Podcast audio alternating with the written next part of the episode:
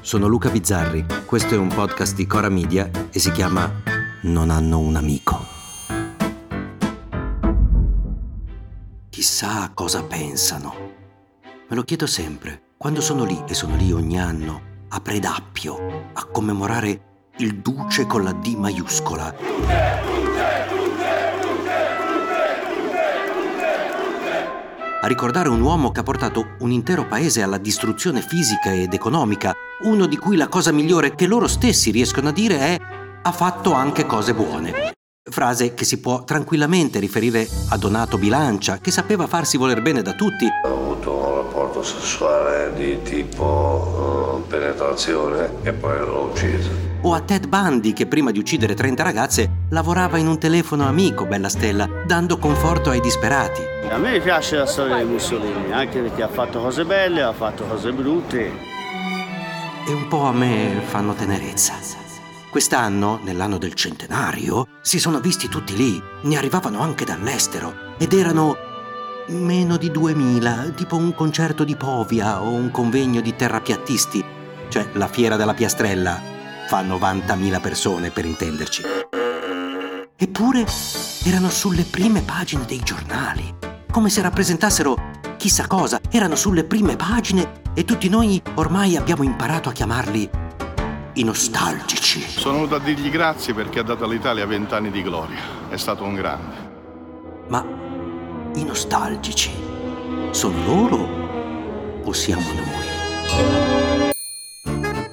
Me lo chiedevo l'altro giorno quando sentivo parlare gli studenti della Sapienza che hanno tentato di impedire un convegno organizzato dai giovani di Fratelli d'Italia, che ci piaccia o no, sono il primo partito del paese, quindi non un'associazione a delinquere, ecco, non è la Camorra. Dove l'invitato era Daniele Capezzone. Capezzone. Che è fascista come io sono un bodybuilder. Capezzone è un radicale di destra eh, che ama ripetere le cose tre o quattro volte, fare degli elenchi, andare in tv. Numero uno, secondo, terzo. E uno così per alcuni non doveva parlare perché... Perché? Capezzone. Boh.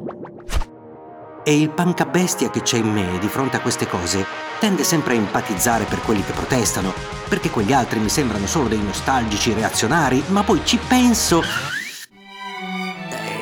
mi chiedo, ma se la nostalgia fosse dall'altra parte?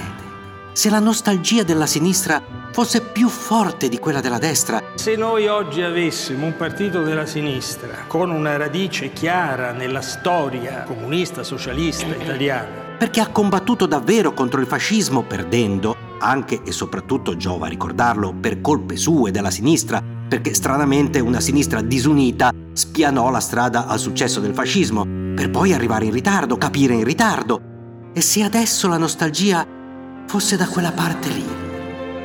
La nostalgia di non avere più un nemico così forte, perché i fascisti di Predappio, dai, sono delle maschere di carnevale. Camerata Benito Mussolini! Li riconosci immediatamente. Hanno vestito pure un bambino l'altro giorno, povera Stella, da giovane balilla, lo portavano in giro per Predappio, lui era convinto di essere a Lucca Comics, cercava Sailor Moon senza sosta. Ma davvero sono quei duemila lì i nostalgici? O non siamo noi? Noi che abbiamo nostalgia di quando quelli dalla parte del torto li vedevi subito, erano diversi, di quando la scelta era tra la libertà e la negazione delle libertà ed era semplice, mentre ora non si capisce più cosa sia la libertà, perché per alcuni la libertà è poter insultare la gente sui social, per altri è libertà impedire che la gente possa essere insultata sui social, per altri la libertà è mettersi la mascherina anche se non è più un obbligo, ma per altri ancora mettersi la mascherina è stata una violazione della libertà. Grazie, spero che potremo togliere il prima possibile queste maledette mascherine perché non se ne può più. Per alcuni il vaccino è libertà, per altri è nazismo. Io non vaccinerò Ginevra, l'ho già detto. E noi siamo lì che cerchiamo di barcamenarci, di comprendere ogni volta dove stia il bene e il meno bene, illusi che ci sia ancora quella divisione lì, netta.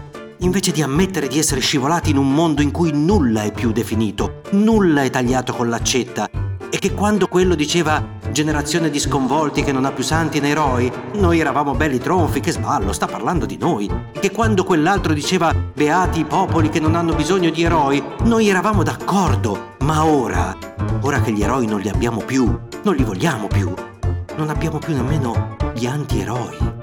E ci sono rimaste le camicie nere di Predappio, che cantano canzoni orrende di cent'anni fa e ci fanno sentire al sicuro. Ecco, guardali, gli strunzi. Aspetta nera, è la piscina, aspetta e spera che da loro sono. A domani. Non hanno un amico è un podcast di Cora Media scritto da Luca Bizzarri con Ugo Ripamonti. La cura editoriale è di Francesca Milano. La post-produzione e il sound design sono di Filippo Mainardi. La supervisione del suono e della musica è di Luca Micheli. Il producer è Alex Peperengo. Le fonti degli inserti audio sono indicate nella sinossi.